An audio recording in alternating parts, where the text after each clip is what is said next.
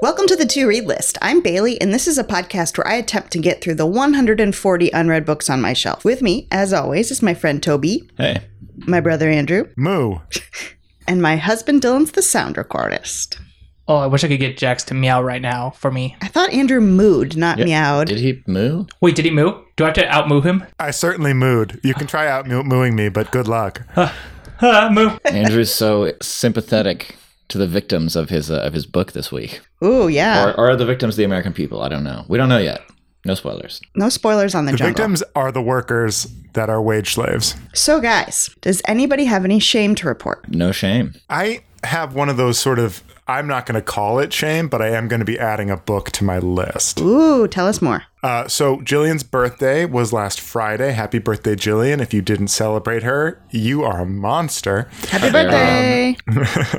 Uh, but for her birthday, I got her a book, and I want to put that book on my list. The book is We Play Ourselves by Jen Silverman, who I know primarily as a playwright who was in the writers group I'm currently a part of, but before my time, so I never actually met. But I'm very excited to hear good things about this book, and I'm looking forward to throwing it on my list, but refuse to call it shame. Fair enough. okay, okay. Was the working title for that one? Congratulations, you played yourself. I thought it was like in a play, you play yourself. Uh, I think that no, it's certainly the, it's certainly the intention. I just wanted to say that thing that I said. Wait, is a play the thing? Bye, Dylan. Yeah, it's where we're going to catch the conscience of the king, but we'll, we'll, we'll do that later. Just some Hamilton, not Hamilton, Just some just some Hamlet. Hamlet jokes for you there. Mystery resolution time. Ooh. I had a chance, committed Pejos, who've been with us for at least one episode. I had a chance to follow up on uh, the mystery of the of the box on my street. You know, the question was: Is it a little fle- free library? Is it a bat house? Is it a bird house? And I'm here to tell you all: It is a poorly constructed little free library. Oh. For bats, for exclusively for bats, tiny little books. It's No. a little free library where you put the books in on the top like a piggy bank. Is that what we're talking That's here? right. Yeah, Or you can only deposit it, and to get the books out, you have to smash it. Wait, how does it work? So there is a way to get in it. It has like a little bolt, like a, like a little sliding bolt on like a camping bathroom. I don't know. Yeah, I know what you mean. Yeah. Um, yeah, there's just no window, and so for like I didn't go close to it before, so from a distance it just looks like a weird little house. And you can open it, but it's like, it's such a terrible no shade, but very much shade. to Whoever made this little free library, I hope you don't hear this, but it's the least inviting one ever. It has no glass, so you can't see there's any books in it, and it has like it's basically locked, right? So Mm-hmm. that you have to like undo. I was felt very sketchy just opening this box, but then there was books inside, and I was like, okay, but there's not even a sign that says little free library, so I don't know. Maybe that's where the haunted books live. I, Maybe. I definitely think for next episode, Toby has to pull a book out at random that he can't see from the box and he has to read it. That is not my shelf. I do not take responsibility for that shelf. Did you get a book? Were there any good No, books? there, Oh. of course there's. n- I mean, no shade to Little Free Libraries, but of course there is no good books. Sometimes there's good books. How many copies of what is it? Learning the Music Within w- were in there? Oh, at least ten. Oh, Clay Aiken. good. I I get a fair amount of books from little free libraries. I will share that I just kind of recently got the book Specials from Little Free Library. That's the third in the Uglies trilogy. This happens a lot, doesn't it? It's like you know, number two, number five in a series. Yeah. So what's happened with this series is I feel like I just can't escape it. When I, when I was teaching, there were copies of it all around. I think it was like a book club book or something, and my kids were reading it. So I was like, I'll read it, I guess. I read Uglies. Eh, it was whatever. Well, Oh, wait a minute. Expand on this. Uglies specials. What is this? oh, it's like a futuristic. it- You know, it's like a Divergent type book. Um, Pretend someone didn't know what Divergent type Okay. Mm-hmm. book meant. Okay, where YA uh, Take us back on what a book is, just for a second. YA future where um, everybody is born, quote, ugly, and then when they turn 16, they get a surgery to become, quote, pretty, but then that dumbs them down. And so this starts with an ugly who escapes and finds people living outside the system. ah, okay. So it's Sounds like, cool. so yeah, and you know what? It's fine. The first one was fine. And so I was like, eh, I don't think I'll continue with that series. Cut to like two years later, I'm at like, one of those um Little free library. not a little free library like a like a church book sale where the Okay. books are like 50 cents Yeah, the the genetic cousin of the Little Free Library. exactly what's there pretties book number two I'm like okay fine i'll get it cut to what a few months ago, so like 10 years later. Special shows up in the little free library down the road. I'm like, oh, fine. Here's the thing though. It's terrible. I gave it one star. I hate it. I don't know why. Why do I do this? I don't know why either. One star is pretty remarkable, Bill. Especially from you, Bailey. Yeah. It's pretty bad. And I, I don't know if I've ever heard you rate another book one star. one star is pretty rare for me. Pretty stinky. Um, so someday I will come across extras and I will have to read that one as well. yeah, you're cursed. But you don't have to, barely. No, but I do. No, I think she's I mean, cursed. Just watch the TV show Extras and say you read the book. Are you going to read the fifth one, Fuglies? That's a good one, Dylan. There's one more thing that we have to discuss, and that is the man we all aspire to be. Dylan, can you fill us in about our Oh. friend, You mean the Ballad of Aaron Yang? Aaron Yang? Aaron Yang, who is all of us.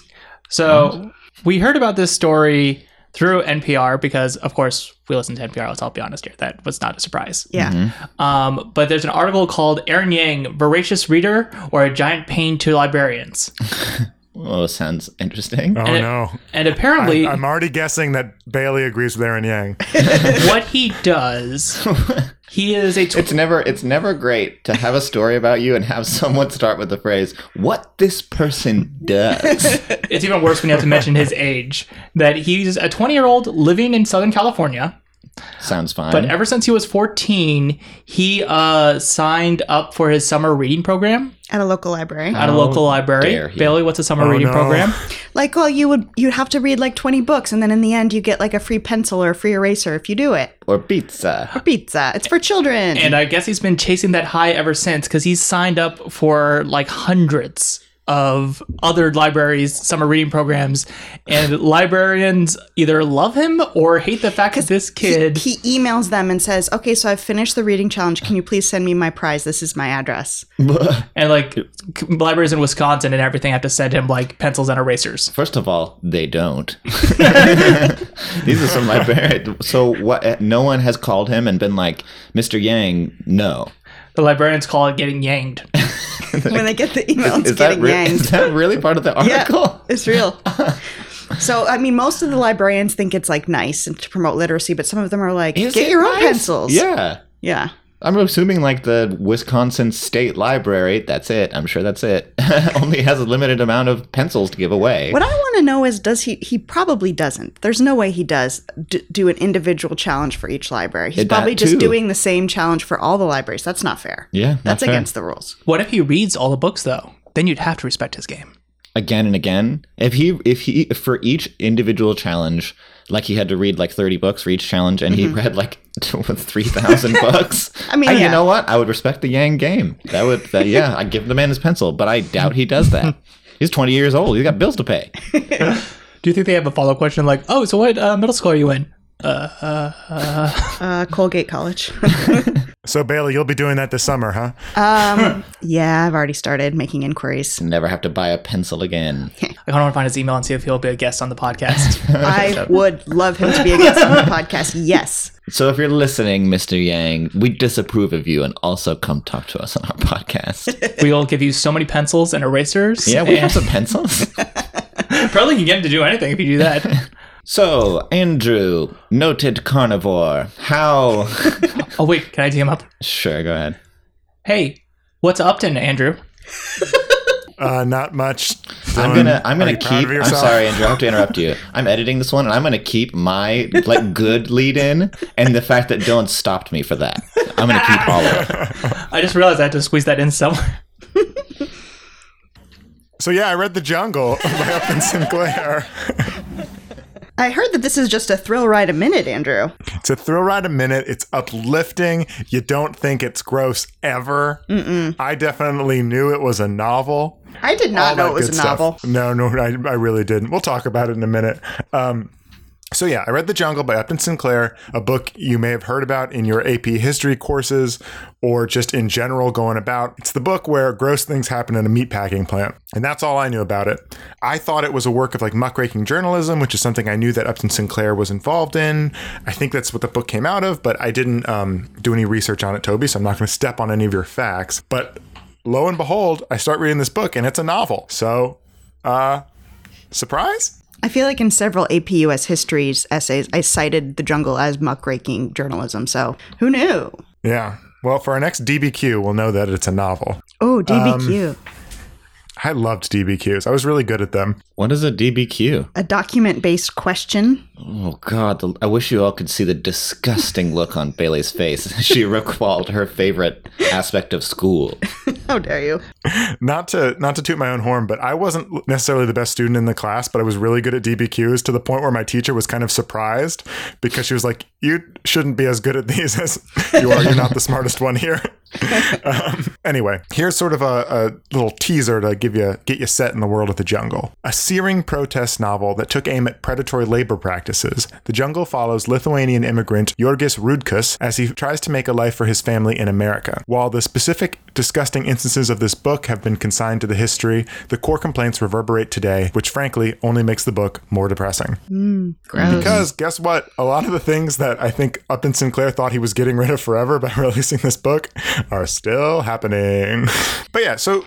To give you a little more context, it, the novel is a classic immigrant story of Jorgis and his family who come over from Lithuania. He comes over with his bride to be Ona and her sisters and a bunch of children. So there's this big old contingent of Lithuanian immigrants coming to Chicago. And what follows is everything bad that could happen to them happens to them. And it doesn't just happen to them, it is done to them by ill wishing and ill acting people trying to make money off of them and, you know, screw them over. Fun, fun, fun. So it's a cheery ride.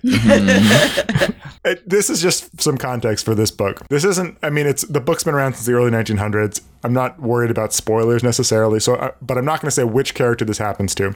But a minor character just gets eaten by rats, um, out of nowhere.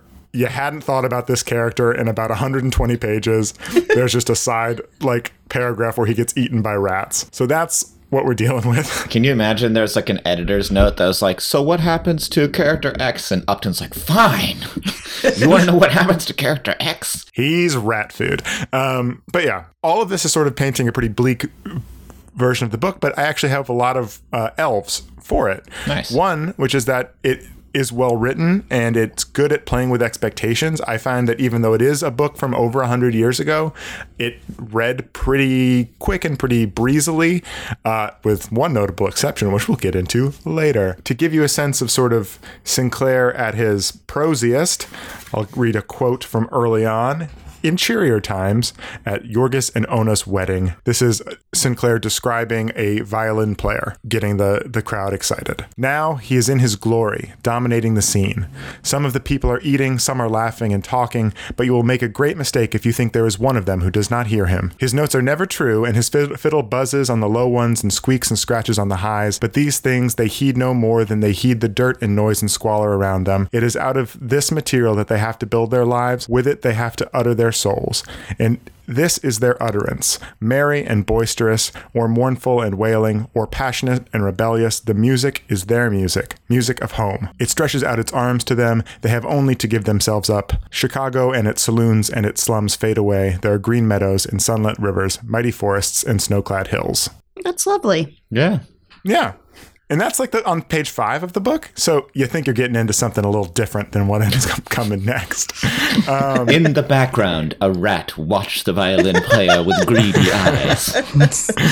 But yeah, so it's he has a great command of language. It does not read super dry, which I was worried about once I realized it was like a journalistic book that was going to try to be a novel. I was a little nervous about that, but that was good. It feels well argued, and so it was kind of a fun thing and a unique experience to read this book knowing that it made such a big splash and that it had such an impact. So it was sort of kind of fun to see the argument laid out that way. And it feels like a book that people should read, which, you know, isn't true of every classic. Like I'm not going to sit here and say a lot of the classic books that we read on this podcast I feel like you should still read. This one I feel like is worth still reading, especially in the like context of where we are now where people are taking a hard look about how they want labor practices to to move forward and making sure that there's more fairness.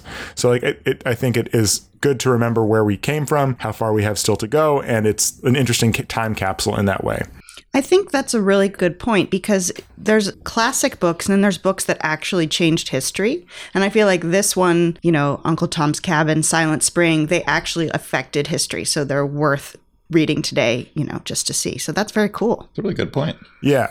It's one of the few times I feel like the historical context of the book should like play into my rating. Like I it ends up happening to me a lot when I'm trying to rate classics that I end up like wanting to give it a higher star, but I did give this book a higher star rating because of its like it actually had demonstrable effect on, you know, the Pure Food and Drug Act and whatnot. Yeah, fair. I'm introducing a new section here, which is what's between an elf and an orc, because I have two middle points. Human? Hobbit, Middle Earth. A halfling, a tiefling. This is a tiefling. One of those tree guys. D&D people are screaming into their phones right now. Whatever, these are my middle ground things. It gets pretty gross, which is sort of a pro because it's fascinating and you can then see why it gripped the imaginations of the people reading it and why it grips people's imagination now. But darn it, it wears on you after a while when you're just getting description after description about how slaughtering processes work. And not even wears on you in like an effective way. If anything, you become sort of numb to it, which I think is not the point. And then similarly, it's bleak, which is a pro and is helpful to the storytelling. Like you want to see how far these people fall, but it's a con when it just starts to feel repetitive and like you know anytime something good happens, like in no joke, two paragraphs, something bad is going to happen that's going to completely undercut and leave these characters in a worse position because it, it follows sort of a predictable pattern in that way. Though I will say it does make the like few moments of particular maybe ironic injustice or moments of hope pop a little more because it's so repetitive, but mostly it's it's quite repetitive. And that'll bring us to to my orcs and a big one is is the ending again i'm not trying to spoil it, spoil anything but again you've probably read this book or were forced to read sections of this book at some point for school but the book at some point becomes more of a treatise on socialism and Hmm. less a novel I only say um like that because of the research I've done. Toby is well aware. Tease, teasing my research just a little bit. He, he likes socialism, maybe a little. Yeah. Well, here's the thing. I was expecting it to be sort of sprinkled in. It legit, I'm just going to say it, it legit becomes a like 40 page lecture, lecture on socialism at the end. And Not literally the surprising. character you've been following this whole time just is sitting in a lecture hall and listening to it. It's like an anti Ayn Rand. Yeah. at some point, it's like, I've done all the, the crappy things I'm going to do to this guy. Let's just have him listen to a lecture on Let's socialism give for him a a while. big treat of a lecture on socialism. so that's a that, that's a pretty major org for me. Uh, parts of the book don't age well, as you might imagine. Particularly, there's a section about uh, black scab workers coming in, and just the language is abrasive to modern ears. I don't think it's particularly horrendous, like Robinson Crusoe, but it does. I mean, it doesn't feel good to read, and so yeah, I. I feel pretty positive about this book. I do want to throw one more quote in just to give you a hint of sort of how this bleakness comes in. And I think it'll be helpful if you're on the fence about whether or not you want to read this. This is just, we're about a third of the way through the book, and this is sort of the tone we're sitting in. So often this mood would come to Ona in the nighttime when something wakened her. She would lie, afraid of the beating of her own heart, fronting the blood red eyes of the old primeval terror of life. Once she cried aloud and woke Yorgis, who was tired and cross. After that, she learned to weep silently. Their moods so seldom came together now, it was as if their hopes were buried in separate graves. Yikes. And that's pretty early in the book, and we get there. So just come to it with that. Seems like everything's going well for them. Don't you love it when your friends get married and you're like, oh, they're doing so well. Their hopes seems like seem like they're buried in separate graves. Oh, yikes. Upton Sinclair's vows must have been interesting.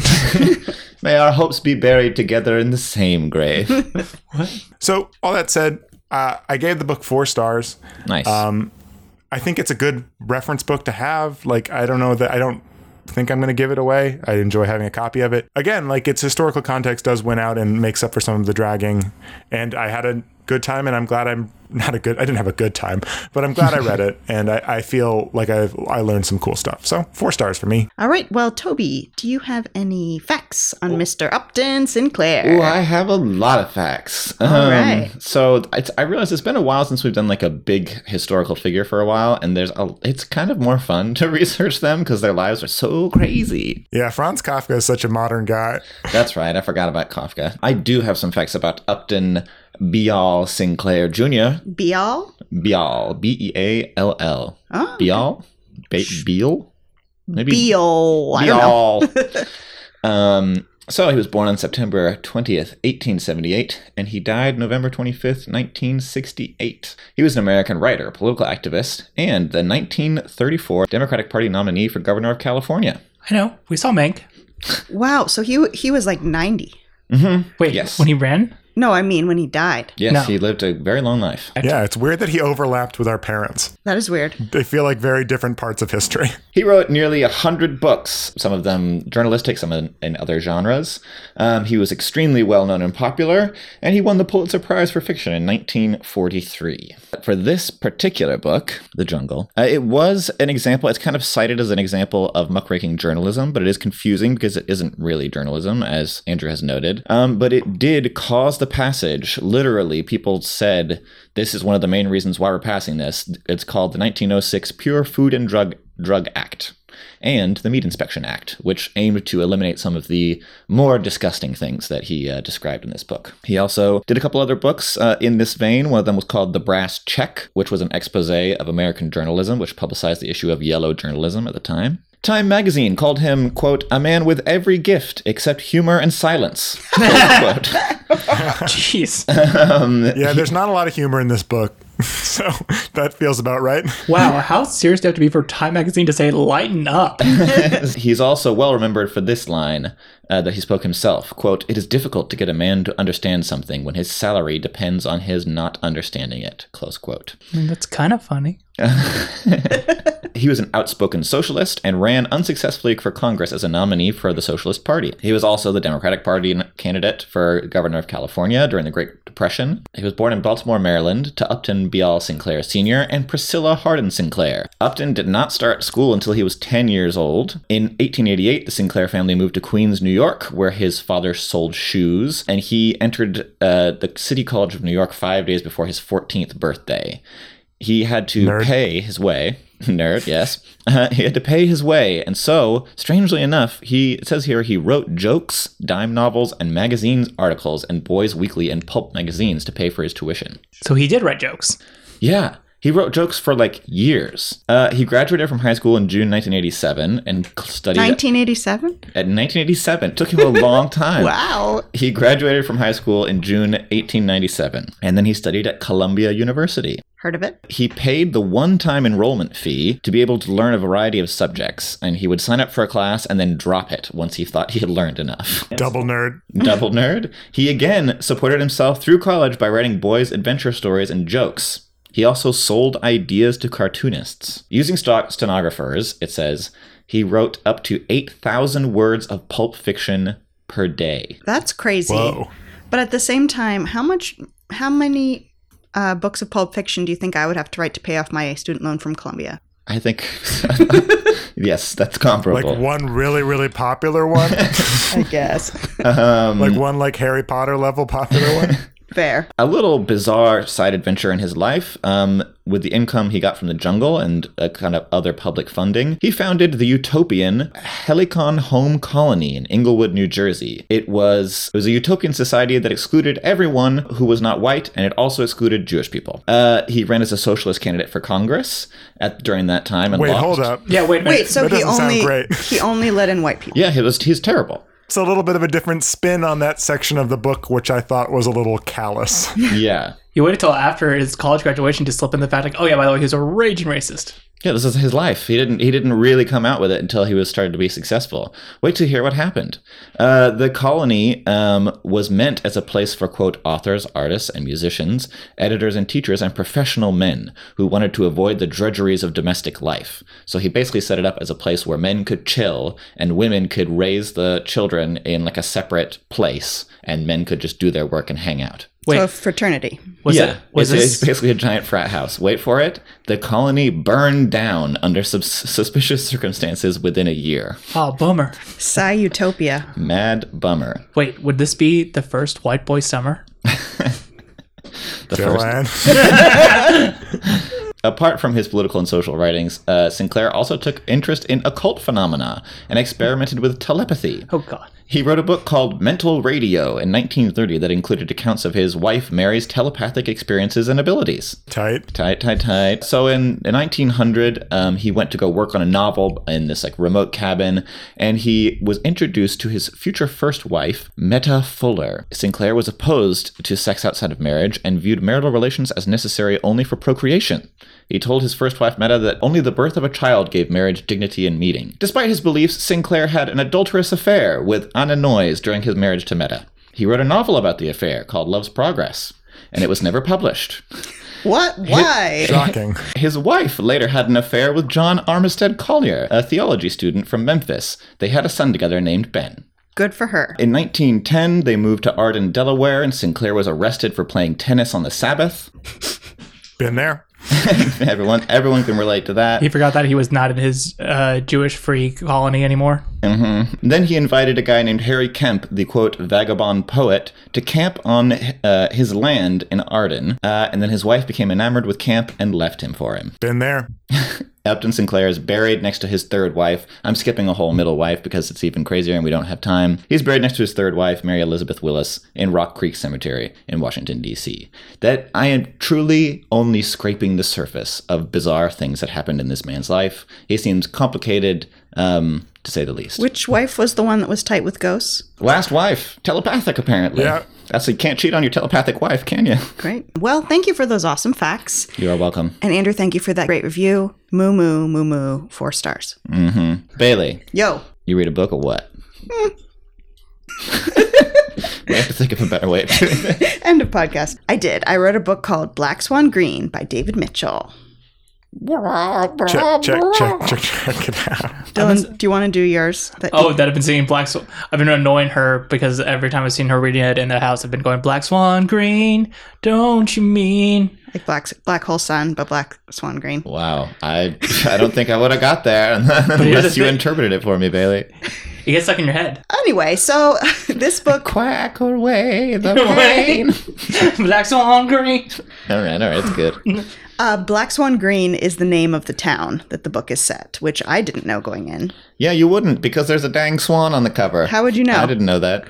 Uh, so David Mitchell, we've uh, covered Cloud Atlas on the podcast before. I also have Bone Clocks on my list. He, so he is a favorite. He's an excellent modern writer, but he tends to be one that I buy the book and don't read it. So Uh-huh. that, that's not great. So I'm glad to finally read this one. As I said in the last episode, I got this one specifically because it was recommended in my adolescence in literature class Mm-hmm. as a very strong YA book. And Toby said it wasn't a YA book, and I firmly disagree that it is. Really? Yes. You think it's a YA book? Okay. Yes. Interesting. And I would like to have you guys physically fight about it. Okay, mean, I'm great. down. I mean, Toby is very strong. It's gonna be it's gonna be good radio. You, are gonna hear it. So, um, I don't know this for a fact because I specifically didn't look it up. So, Toby will have to tell us. But my impression is this is sort of a metafiction where it's really it's a coming of age story, but it's kind of based on David Mitchell's real life. Yeah, Toby's nodding. Um, Not not to spoil my research, but yeah. Yeah. So it follows um, a boy named Jason Taylor, who is 13 in the year 1982 in the center of England. He's growing up um, and he's dealing with, you know, stuff you deal with when you're 13 puberty, um, his parents are fighting uh, Margaret Thatcher and the war in the Falklands, etc. You know, puberty. You know, puberty. Um, but he. You haven't written enough pulp fiction to pay for your school. All that stuff. exactly. Rats are watching you from the gutters. but he does have specific I guess one specific issue, which is that he has a stammer, um, and he characterizes it, he calls it hangman. As we're inside his head, we hear him say, hangman blocked this word, which means he's not able to say it. Um, and that's an interesting uh, perspective, an interesting take. But in general, this really reminded me of um, Adrian Mole, the secret diary that I read um, that one was fiction written by a woman, but this one feels it's the same time period, the same age of kid. Mm-hmm. And this is like a much better version, I think, of the Adrian Mole book. Fair enough. No shade on Sue, Town- Sue Townsend. You're throwing shade everywhere, Bailey, and I just need you to know it is being picked up by these authors. Black Swan shade. So, one thing that I love about David Mitchell, and I know you're a huge fan, Toby, I think he just has beautiful writing, beautiful descriptions. Um, I marked one down for you, Toby, Oh, thank you. not for Andrew. I didn't want it anyway. in this part jason has um, he's talking about the poetry that he's written he's publishing poetry in parish's magazine but he publishes under a pseudonym the woman who's reading his poem this is what he is thinking. This is page 145. I felt giddy with importance that my words had captured the attention of this exotic woman. Fear, too. If you show someone something you've written, you give them a sharpened stake, lie down in your coffin, and say, when you're ready. Yep. Yep. So he he has a lot of just descriptions of that like that that just totally encapsulate a feeling which, uh, in a creative way. He also does a great job with dialogue and he does a lot of overlapping dialogue like at a, at a dinner table there'll be several conversations going on at once and there's a lot of subtext about what's being said and not said especially in this family where the marriage is clearly falling apart and the kid may or may not realize that. And he does something interesting with the writing which is each section feels a little bit like a short story and most of them end like at the climax and you don't find out what happens until a chapter or two down the line. Like somebody falls through a greenhouse and you're like, what happened? Cut to. And I thought that that was really interesting, like sometimes frustrating, but ultimately um, exciting. Nice. So those are all my elves. My only orcs. Um, I did think it took a little bit to get into it, and maybe it's because I just read Adrian Mole recently, but it was kind of like, oh yeah, I get it, coming of age. Yeah. But as I got going, I got more and more into it, and I liked seeing sort of Jason come into his own. My biggest orc is, mm, I think I might know what it is. I think you do. Yeah. Do you want to guess? Do you want me to Is, say? is it Is like it the big orc that's the villain for yeah, no it's reason? the villain, who's, you know, Clargnock. Uh, no, is it the weird magical of realism course, thing? of course, of course it is. The- That's a, he can't stop himself. He can't stop himself. well, I don't mind it. Why don't you explain it? Okay, so here's Because the I because I agree with you on this one. Okay, so here's the thing with David Mitchell. He crafts this David Mitchell o verse that like all of his books are connected, even though they're wildly different subject matters usually, um, and some of them are just w- out there. Like Cloud Atlas is pretty out there. My understanding is Bone Clocks is really out there. Slade House is like a horror book.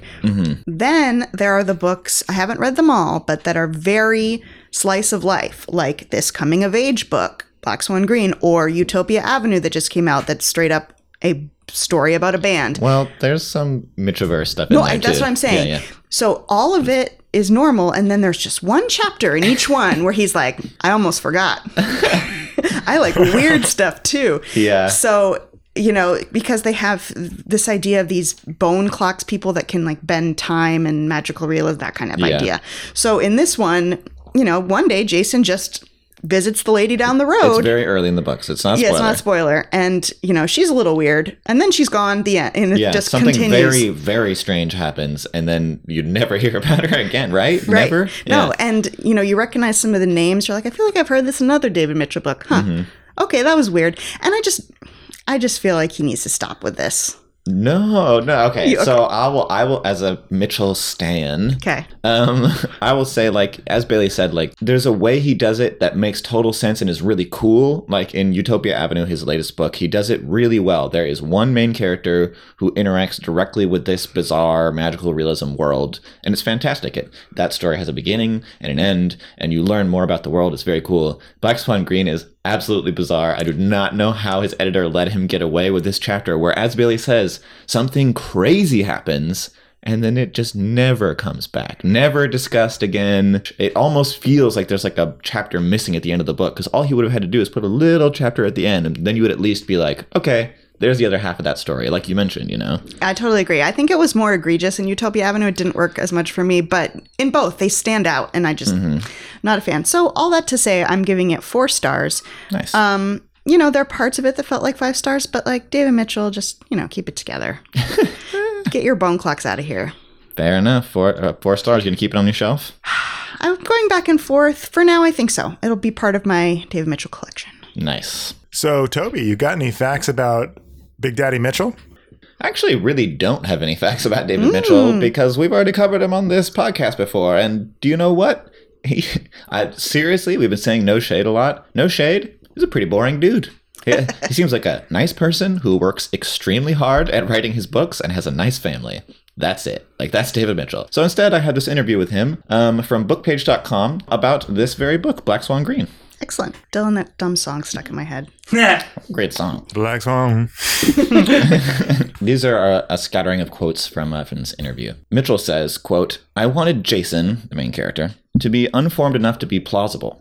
I didn't want him to speak like a child genius, but interesting enough to be readable, Mitchell says. That's tough, but there's one thing on your side. Kids that age don't have the linguistic formulas in place that adults do, what linguists called collocation the way certain words go with certain other words. That means you can smuggle in accidental poetry and, with luck, wisdom and insight too. That's a great, yeah, that's a great point. Um, He really encapsulates the voice of the teenager, and even like like in Adrian Mole, there's a lot of like winks and nods to the adult reader. Like he hears this crazy story, and and he's like, "And I heard it happened to this guy named Akron, Ohio." It's like, Yeah. yeah, No, That's great. In creating the character of Jason, Mitchell also drew heavily from his own inner archaeology.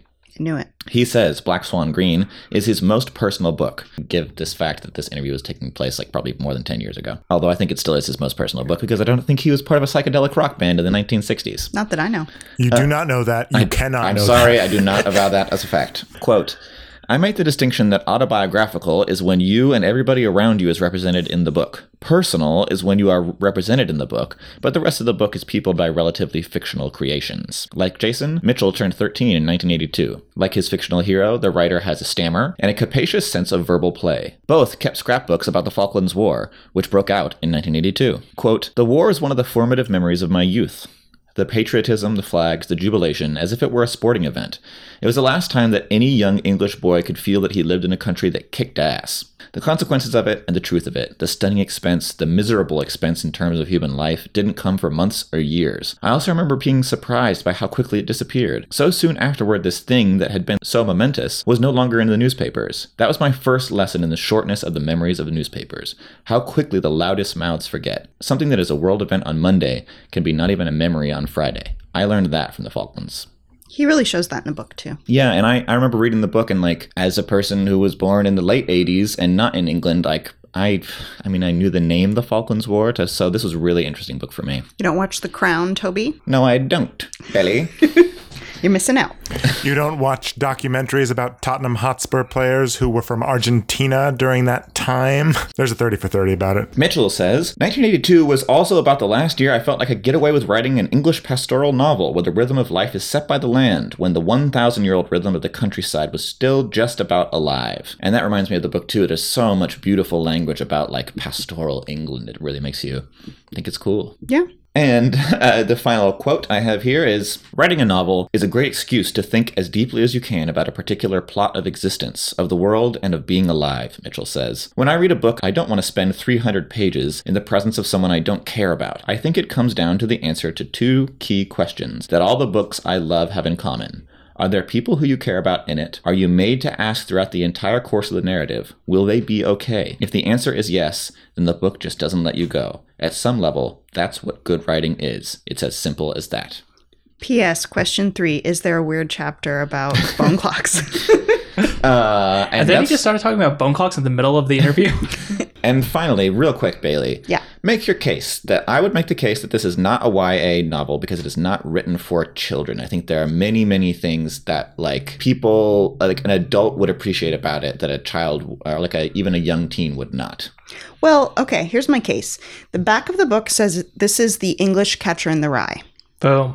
and I But that okay, so you think Catcher in the Rye is YA? You read it as a young adult. yeah. Yeah, I think uh, you read it as a young adult. That's a bigger question, I suppose. I don't think Catcher in the Rye was written as as YA, and I don't think it is YA. I, I- think it's literature that's accessible to children. Well, That's- so isn't that the same as this? No, I, that's a it's, See, a, I'm it's a get- tenuous line, isn't it? So here's what I think about that. I think that YA has become sort of a dirty word like chicklet. Mm-hmm. Um, and I don't think it means, I think it's just a coming of age novel. Yeah. A, a novel about a young adult that young adults can enjoy. And I think that that's the case here. Adults can maybe enjoy it better, but I could see myself as a high school student reading this and enjoying it. I suppose you're right. And yeah. he's also 13. He's not like 17. So even Yeah. like a 17 year old could be like, huh, I remember when I was 13. what a fool. Thought Akron, Ohio was a person. Yeah, I mean, Yeah. it's not. I guess sometimes you think of YA as like love triangles and that kind of stuff. It's not that, but I don't think that's what YA is all the time. I think you're probably right. I think I probably just got schooled on the podcast. Um, but I, Boom. but I think I guess the reason I considered it wasn't YA was that it is more heavily focused on like someone looking back. I think the perspective it's is much heavier, even though we're in Jason's head. The perspective very much is like you understand Jason and all of his adult characters and everyone around him with an adult's understanding. I don't know if it makes that much difference, but it with like good YA that I've enjoyed, for me it's more about reliving experiences, like reliving the intensity of being a teenager and like having crushes and doing things like that. So that's why I thought it wasn't YA. But your answer makes total sense. Yeah, I mean, I, I feel like I was also reliving the emotions, and I think that in some good YA, like in John Green or other things, you you do understand what the adults are going through. So I'm just gonna agree to disagree. Yeah. No, I think you schooled me. I've been dunked on. But I'm editing this, so Whoosh. No. Andrew, speaking of getting dunked on, do you have a game for us? Yeah, speaking of getting dunked on, that's a remarkably apt transition, and you don't even know. Uh oh. Basketball. Slaughterhouse. It's my favorite sport. I love it when they dribble up and down the court. Um, That was a delightful So- little rhyme. but I can't take credit for it. I do not remember the artist of it, but it played on NBA 2K. Oh. 12 as the intro music, which I thought was very silly. They, Um, wait, it said basketball is my favorite sport. I love it when they I dribble love up how and they down the dribble up and court. down the court. Love it. Okay, the give and Calliope go. in the we'll background. get the pick and roll. so th- the game this week, I do have one, is called Bully Parliament. I wanted to honor the city of Chicago, which is you know wh- where the jungle takes place, without talking directly about you know slaughter of animals and all that good stuff. So we're going to use the 1997-98 Chicago Bulls as our Chicago reference here Okay. subject of the documentary The Last Dance, which hopefully either you saw or have some sort of familiarity with, because otherwise this could be hard. I have seen it. Also, did you consider that Chicago bulls are kind of like Chicago cows? This to the Well, jungle. I mean, yes. Well, yeah, that's why they're called That's the Chicago why they're Bulls. it- that's Wait, really? that's why they're the bulls. yeah. Yeah, I didn't because there's know no that. story of meatpacking in Chicago. uh oh. I didn't Toby, know that, and I, we're have, dumb. and I haven't even seen uh, the Last Dance, so this is gonna be great. Also, the song is "Basketball" by Curtis Blow. Thank you. The That is- song that's is, it. Um, called "Hockey" by Curtis. I, I hope that he wrote a thing for each song. Hoping that it's like okay into a video game. Hockey is my favorite sport. I like it when they hip check people on the ice. Yeah, I mean, hockey is always really nice. I love it when they slide up and down the ice. so here's how the game is going to work. I mean, this is comedy gold, so we're, we're doing great. Um, you might ask the name. The, the game is Bully Parliament. Where does Parliament come from? Um, the cigarettes. So, from what I understand, uh, Black Swan Green takes place in Worcestershire, England. Um, so, we have here a list of the current members of Parliament representing the Worcestershire area. And I have the 1997 98 Chicago Bulls. What I'm going to do, I'll read a name and you'll answer if you think it is a basketball player or a member of Parliament. But at the end, there's going to be a bonus round where you can add any additional ones that I don't mention. Let's just say there are some high profile Chicago Bulls. Who wants to go first? Put me in, coach. All right, so Bailey, you're going first. Here we go. Bill Wennington, a Chicago Bull or a member of Parliament? Parliament. That is incorrect. I'm sorry. Bill Wennington is the handlebar mustachioed man from The Last Dance. Toby, are you ready? I'm ready. Ron Harper. Parliament. I'm so sorry. That is incorrect. Ron Harper is a point guard. Um, from Miami of Ohio University, standing at six foot six and Dylan- wearing the number nine. Yeah, Dylan I'm- is I'm- furious I'm, with us. I'm gonna have to take a break while I murder Dylan for making this face. Like, how do you not know? Ron Harper's a famous player. I know. I don't know anything about sports. I don't know them damn either. you. All right, my turn. All right, all right. We're not a child in the '90s. Apparently, '90s kids won't remember. All right, Bailey, here you are. Mark Garnier. Kevin Garnett. Um, I think this. Pretty associated. Um, I think it is a Parliament person. And this is our first correct answer. Yay! Congratulations, Bailey. That's un- that's unfair. His name sounded too similar to Kevin Garnett. All right, Toby. Bill Wiggin. Parliament. No, I think that's That is also correct. Good job, Toby. I w- similar to Bill Wennington, I thought maybe it would trip you up. Toby just knows the Parliament members backwards, forwards. That's the lineup he knows. All right, Bailey, your turn. yo. Luke Longley. I'm not looking at Dylan. I- Mm, I don't think there was a Luke. I'm going to say Parliament. That is incorrect. Luke Longley was a center b- based out of Australia, but coming through New Mexico University, standing at seven foot two and wearing the number thirteen. Yikes. Seven foot two. Big boy. Toby, your turn. Ready. Robin Walker. Parliament. That is correct. So, Toby, do you just know the Worcestershire members of Parliament? No, I have a strategy, which is to always guess Parliament. it's called game theory, Andrew. Look it up. All right, you're each going to get one more. Nigel Huddleston. See, Nigel sounds very British, but I feel like it's a trick. Bulls. It was not a trick. Nigel Huddleston is on the British flag. It's the most British name I've ever heard. in my life. They're probably born a parliament member. Oh, I thought it was a trick. Let's see how my strategy serves me in this next one. Yours is Michael Jordan. Scott Burrell. I'm going to have to go with Parliament. Standing at seven, I mean, sorry, standing at six foot seven out of the University of Connecticut, wearing the number 24 and playing small forward. Scott Burrell For was the a British Chicago Bar. Parliament. All right, so we've each had four turns. Bailey, you've got one correct. Toby, you've gotten two. Heck yeah. That leaves qu- actually quite a bit of room for uh, improvement, but also there's a number of high profile Chicago Bulls who were not mentioned here. Toby, because you elected to go second, you get to go first in the bonus round. We will go until you guys have no more answers to give. If one of you ends first, that's all right. The other person can continue to guess. All right, my first answer, of course, is uh, Michael B. Jordan. Ha ha ha. Just kidding, Michael Jordan. Okay. All right, that is one point for Toby. He's up to three. Um, mine is Dennis Rodman. Okay. That is correct. Scottie Pippen. That is Darn it. correct. Um, Kevin Darnett. okay. Well, I know that there was that guy from like Romania or something, He's from Croatia, Dylan, but keep I don't your- think that'll help you. Croatia. Oh, oh, No, oh. Is that the one you know? no. Oh, I think the one I know might be too old, actually, but I'm just going to say it. Larry Bird. Larry Bird played exclusively for the Boston Celtics Oh. and when retired by this time. Wilt Chamberlain. What? Um, Wilt Chamberlain played way earlier than this. I Yeah, don't that's think what I ever was thought. in He was the league too at old. the same time as Michael Jordan and played for a lot of teams, Muggsy none of Bogues. which were the Bulls. Babe Ruth. Muggsy Bogues played for a number of teams, including the Charlotte Hornets, but not this team. Bugs Bunny. But what about me, Tony Bugs Kukoc? Bunny played for the, the Toon Squad. Michael Jordan, but when he played baseball. Wait, what? So what was that uh, Croatian guy? But in me, Tony Kukoc. Here are the final results of this game of Bully Parliament. Toby is our winner with four Yes. points, and tied in second place are Bailey and Dylan. Yeah. Dylan on bonus points alone. All right. Well, great game. Good game, I, Andrew. Impressed with you all, by the way. I think that you guys did better than I was expecting you to do at that game, Here's the even though thing. Bailey did poorly. I still was impressed by the number Hmm. Yeah. of bulls she knew. the Last Dance is very compelling, and there's a lot of shady stuff in it, and I love it. Nice. Well, awesome game. Um, now it's the time on the podcast where Dylan chooses books at random from our shelves to read next. It is time for the, The choosing. Choosening. The choosing. Choosing. Well, the thing is that Bailey can no longer read this book we chose for her Why? because she's a mother now. She's not motherless. You have number 68, Motherless Brooklyn, Jonathan Lethem. I'm. Not your best, Dylan. Not your best. Not your Dylan. best. Okay. Well, That I'm was so cold. I, because I still have a mother. Anyway, I'm excited to read this book. I'm a little nervous because I wasn't a huge fan of the movie, but my understanding is it's very different from the movie. Interesting. And it's a detective with Tourette's syndrome. Uh, what about Andrew? What did he get?